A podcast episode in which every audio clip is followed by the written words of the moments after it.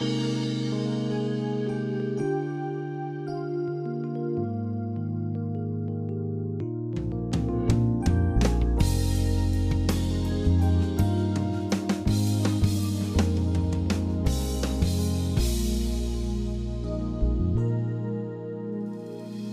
to Peace by Believing with Jon Redmond, Associate Pastor of First Baptist Church in Pasadena, Texas. Today is the second part of a sermon on decision making. Jon is using the illustration of building a sandwich to describe the process. We heard last time that the first layer is to turn to God, and now we begin with the second layer. If you can, open your Bible to Proverbs chapter 2 as Jon continues his message, How to Make a Decision. God expects us to do our homework so that we can make the best decision possible. Now, under this idea of doing your homework, I want to mention three things. If this were a normal sermon, these would be like three subpoints under do your homework. And the first thing is simply this gather the facts. I've heard it said, I've always heard my dad say, most of the time when you're trying to make a decision, if you will gather the facts, the decision will make itself. It'll be obvious what you should do if you'll go through the process of gathering the facts. Now, look at this verse in Proverbs chapter 3. This is in the NIV now. Blessed are those who find wisdom and those who gain understanding. Now, notice this. We find wisdom, it's out there somewhere. We got to go find it. And those who gain understanding. We have to go. We, in other words, the idea here is you have to pursue this. You have to gather the facts. You have to educate yourself and learn what you should do. And then the second thing we need to do in this doing our homework, not only do we seek to gather the facts and do research and learn, but we need to talk to others. Proverbs is has, and we're going to look at some of them here, has lots of verses about the importance of getting counsel from others who know more than we do. Now, look in Proverbs chapter 11. I want us to look at several of these verses. In Proverbs chapter 11 and verse 14, these are great verses to underline in your Bible if you don't already have them underlined. Proverbs 11 14, where there's no counsel, the people fall. But now, watch this next phrase. But in the multitude of counselors, there's safety.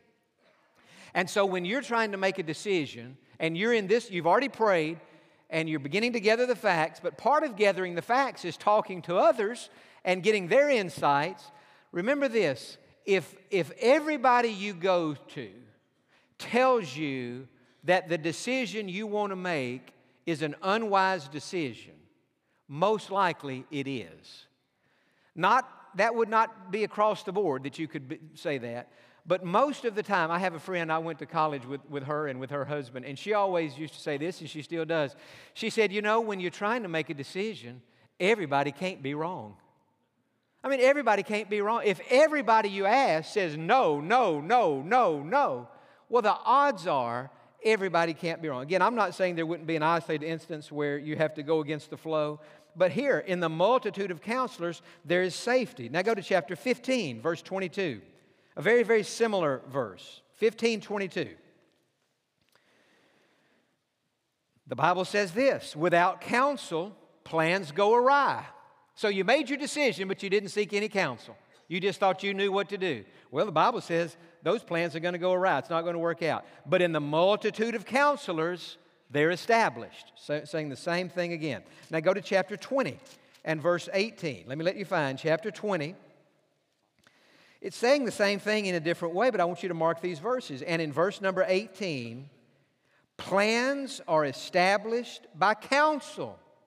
By wise counsel, wage war. In other words, if you were the president of the United States, you would be foolish to go to war with another country if you didn't seek counsel from all the advisors within your administration. That, that would be a, a foolish thing to do. By wise counsel, wage your war. And then one other verse. Go to chapter 24 and in verse number 6. It's interesting to me how many of these verses are so similar. And this, this one is, uh, is, is very similar to the others. In chapter 24 and verse 6 For by wise counsel you will wage your own war, and in a multitude of counselors there is safety. And so, just enough verses there to make the point that part of the decision making process, we've got this decision sandwich. We turn to God, now we're doing our homework, and we're thinking here about the importance of talking to others, especially those who are more experienced in that area, more knowledgeable than we are. We're trying to gain wisdom from them. Now, it's interesting. I came across a passage uh, uh, over the weekend in 1 Kings chapter 12. We're going to look at the verse in just a second. But in this particular passage, Solomon has died. You remember you have Saul was the first king of Israel, and then, da- and then David, and then David's son Solomon. And in chapter 12, now Solomon has died, and his son Rehoboam is becoming the king of, of the nation. And so he's trying to figure out what kind of leader he's going to be. Now remember, his dad has built this magnificent temple in Jerusalem. I mean, so, I mean, it was just absolutely amazing. I mean, Solomon reigned during the golden age of Israel. Rehoboam's grandfather was David. I mean, he was a man after God's own heart. He wrote many of the Psalms. And so here comes Rehoboam. He's thinking, man, my granddad's David. My father built this temple, Solomon.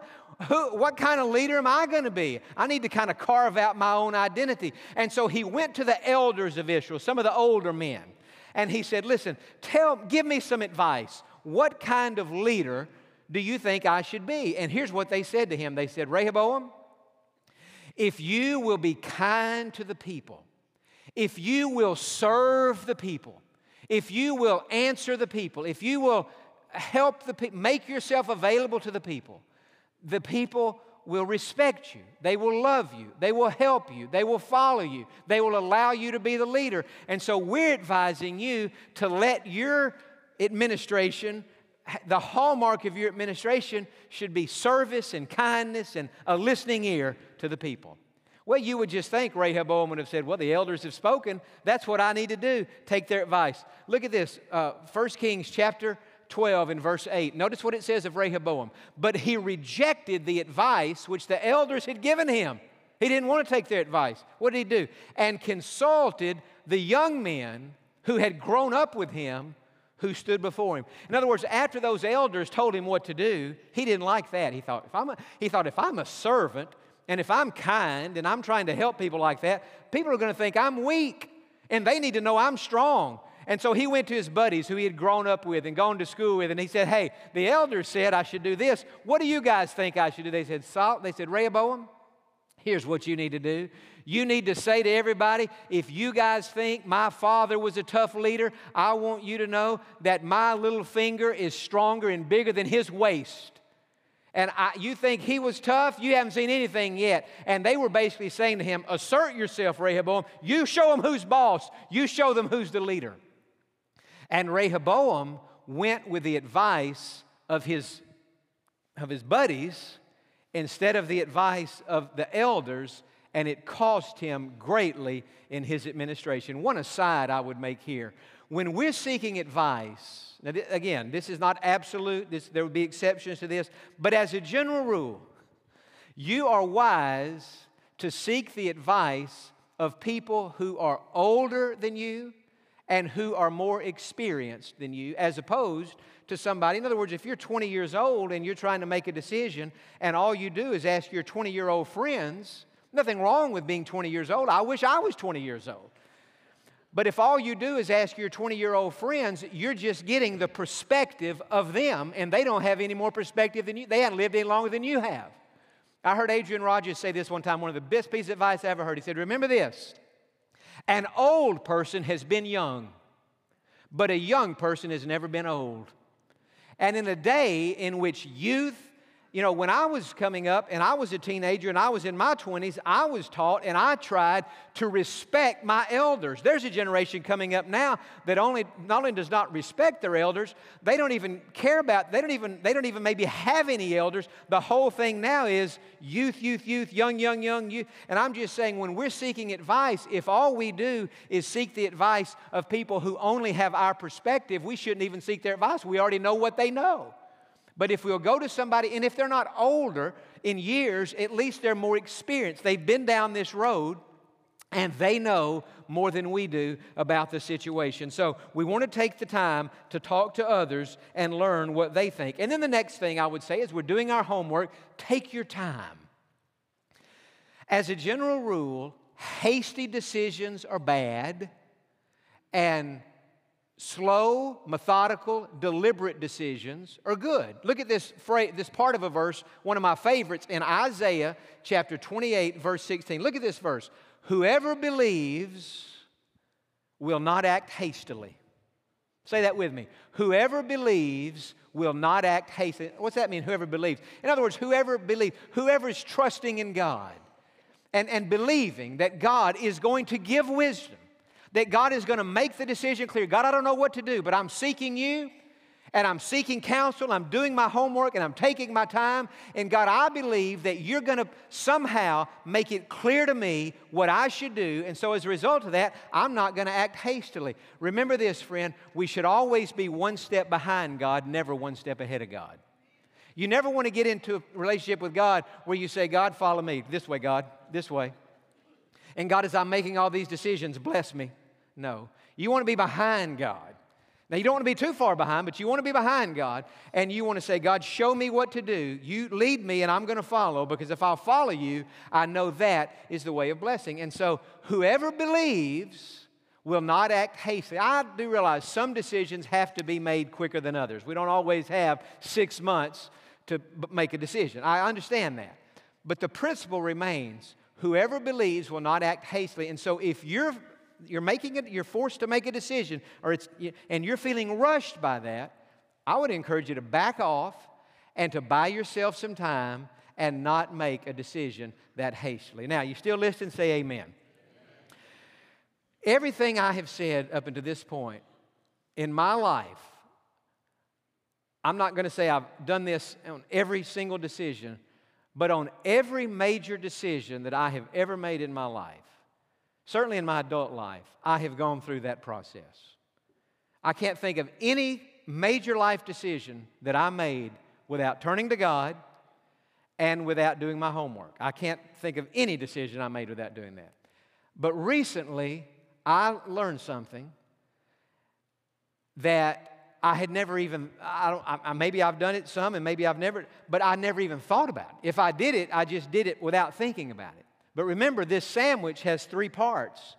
The third part, now this was what was new to me. I've never thought about this, and God, I, God taught me this very recently. The third part, turn back to God. You see, when we turn to God the first time, we're turning to God for wisdom. God, show me what to do, who to talk to, how to gather the facts. God, show me what to do. We go through the doing the homework process. But when we turn back to God, what are we doing?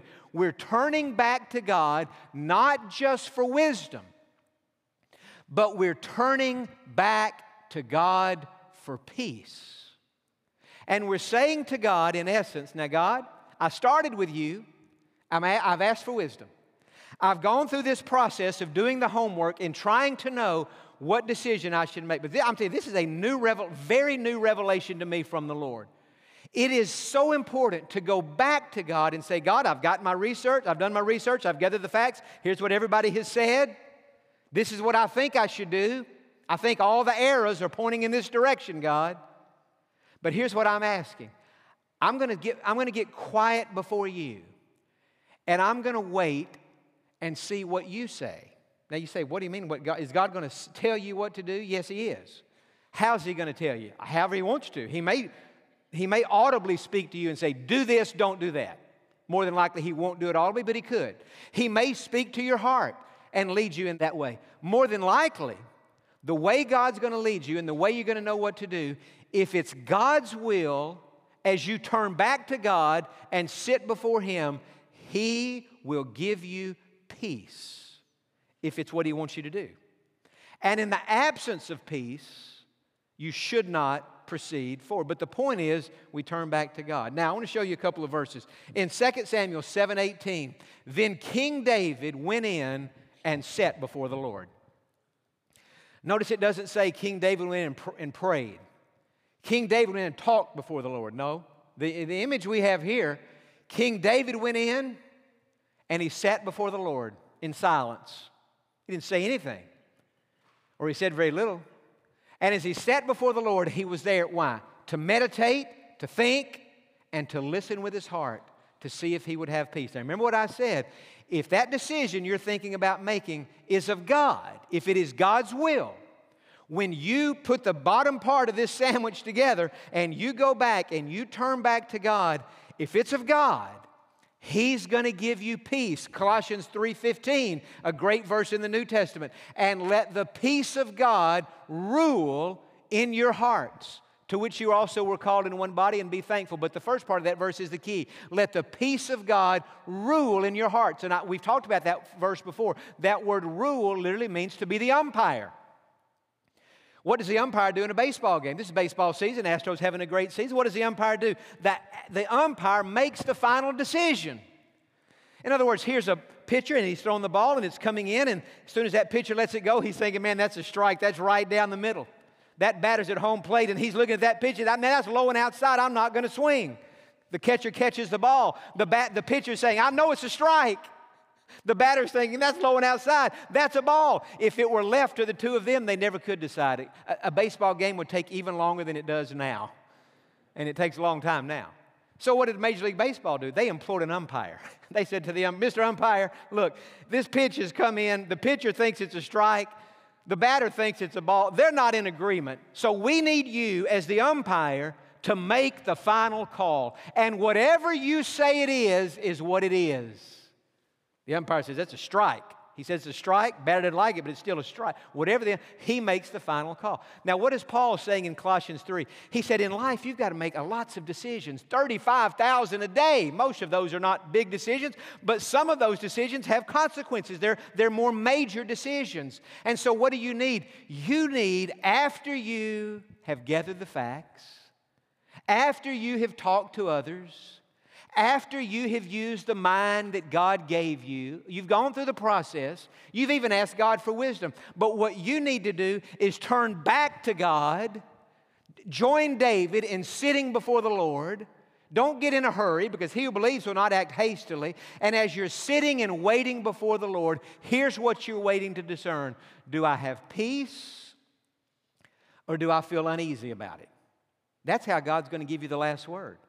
And it is God's peace or the lack thereof that should lead you to make the decision. Now, I mentioned that I learned this very recently, and I have. I was trying to make a decision about something. It was not what you would call a major life decision, but there was some money involved in that decision, not, not tons of money, certainly. It was some, the, the amount of money I spent on this was somewhere between what you would spend on a hamburger and a new car, okay? I'm just going to tell you that, somewhere in that range and it was closer to the hamburger range. But you could have bought a lot of hamburgers, I'll just say that for, for this amount. It was, it was probably about 20% of a new car. And so I'm, I'm, I'm making a decision. And so the first thing I did was I said, Now, God, I, I mean, I just instinctively know to do that. I said, God, what do you want me to do? I know you. Know. God, show me what to do. Well, I, so I, I did that. I turned to God. And then I began to do my homework. I began to research it a little bit. I began to talk to others who knew more than I did. I did my research. I took not all the time in the world, I took as much time as I could possibly take pretty much in that situation. And after I had done my research and I was just using my own mind, I thought, well, you know, all the arrows are pointing in this direction. And so I made the decision.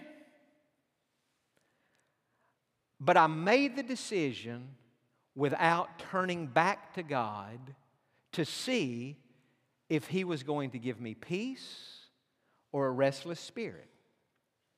You say, Jon, how did the decision work out? Well, I think the decision is going to probably work out fine. I don't, it's, again, it's not a major decision. It's not going to affect my life really one way or the other. But I'll tell you the greatest thing for me about that experience was that I learned something about making a decision that I didn't already know.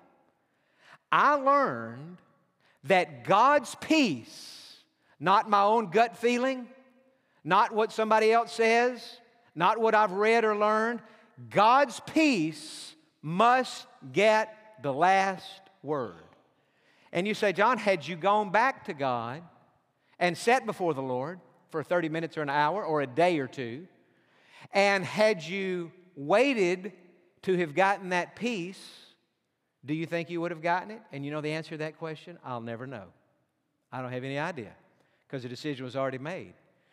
But I'm telling you, through that experience, I, and that's why I'm preaching this sermon today, I learned one of the greatest lessons that I've ever learned in all my life. after we've turned to God, God, show me what to do. After we've done our homework, we need to turn back to the Lord and we need to say, God, I've done what I've done. I've done what you've taught me in Scripture to do. But I want to do all of what you've taught me in Scripture to do. I'm coming back with David and I'm sitting before you for a day or two or an hour or two or however much time you can. And God, I'm going to just wait. And I'm going to see if I have peace or if I don't have peace. And if I have peace to do what I think everybody's telling me to do and what I think I ought to do, then I'm going to go with that, but I'm going with that because you've confirmed it with peace. But God, for the sake of the argument, if I get restless and don't have peace about this, even though all the arrows are pointing in this direction, if I don't have peace, I'm not following the arrows. I'm following the peace. And I'm not going to do anything that I don't feel peaceful about. And so, as I've said before, one of the things I love about Proverbs, it is the most practical book in the Bible. And I encourage you you know, as you go from here today and maybe get home with your husband or wife or your kids or your whoever, and you're thinking and talking about a decision, remember this decision sandwich. Turn to God. God, give me wisdom. Do your homework. And then turn back to God and see whether or not He gives you that peace. And then follow the peace wherever it leads. Amen. Father, help us to make not just good decisions because the decision I just made, I think, was probably a good decision, but I just don't know. I'm not convinced, and I'll never really know if it was your will. But God, help us not just to make good decisions, help us to make spirit led decisions. And help us to put that decision sandwich together, knowing that if any of those pieces are not on the sandwich, then that sandwich is not ready to be eaten and that decision is not ready to be made. Now, with your head bowed and eyes closed, some of you today are thinking, man, I'm glad I came to church. I needed some help on making a decision. And Proverbs has told me how to do it. Would you ask God for wisdom? Would you ask God to show you how to do your homework? Who to talk to? What to read? And would you ask God to confirm His will with the presence of peace, or if it's not His will, to just make you a little bit restless, a little bit uneasy, a little bit nervous. And you follow the peace, or you follow the lack of peace. You just let God lead you in the appropriate way. Now, some are here today, and, and, and you have a decision to make. I wanted to say in my sermon today that sometimes in life we make good decisions, sometimes we make bad decisions, sometimes we get it right, sometimes we get it wrong. But, friend, there's one decision that we can't afford to mess up on, and that is the decision of our soul. What will we do with Jesus Christ? Every Sunday, we give this invitation, and many at this point say, Well, I've already made that decision, and you have. And others, they make a decision to get saved. Others, they make a decision not to get saved. And others make a decision to make the decision later, to postpone it and to delay it. And when they make that decision, what they're really saying is no for now. Maybe later, but no for now. And I'm telling you, friend, you are literally playing with fire when you do that. There's one decision that needs to be made immediately. It needs to be made now. 2 Corinthians 6. Today is the day of salvation. Now is the appointed time. If you're not sure that you're saved today, don't leave this room like that. Pray this prayer. Say, Lord Jesus, the greatest decision that I could ever make is a decision to be saved. And so I ask you now to come into my heart, forgive my sins, and make me a Christian. I ask you to save me. And I trust you to do it. Amen. For those of you who have prayed to receive Christ as your Savior today, we would love to know about it and to rejoice with you in your decision. Please let us know about your new life in Christ by emailing us at info at peacebybelieving.org or by calling 1 800 337 0157. If you are a new believer in Jesus Christ, we encourage you to get plugged into a strong Bible believing church in your area and to tell your family and friends about how Jesus has changed your life. Thank you for joining us today, and we look forward to you being with us on the next Peace by Believing with Jon Redmond.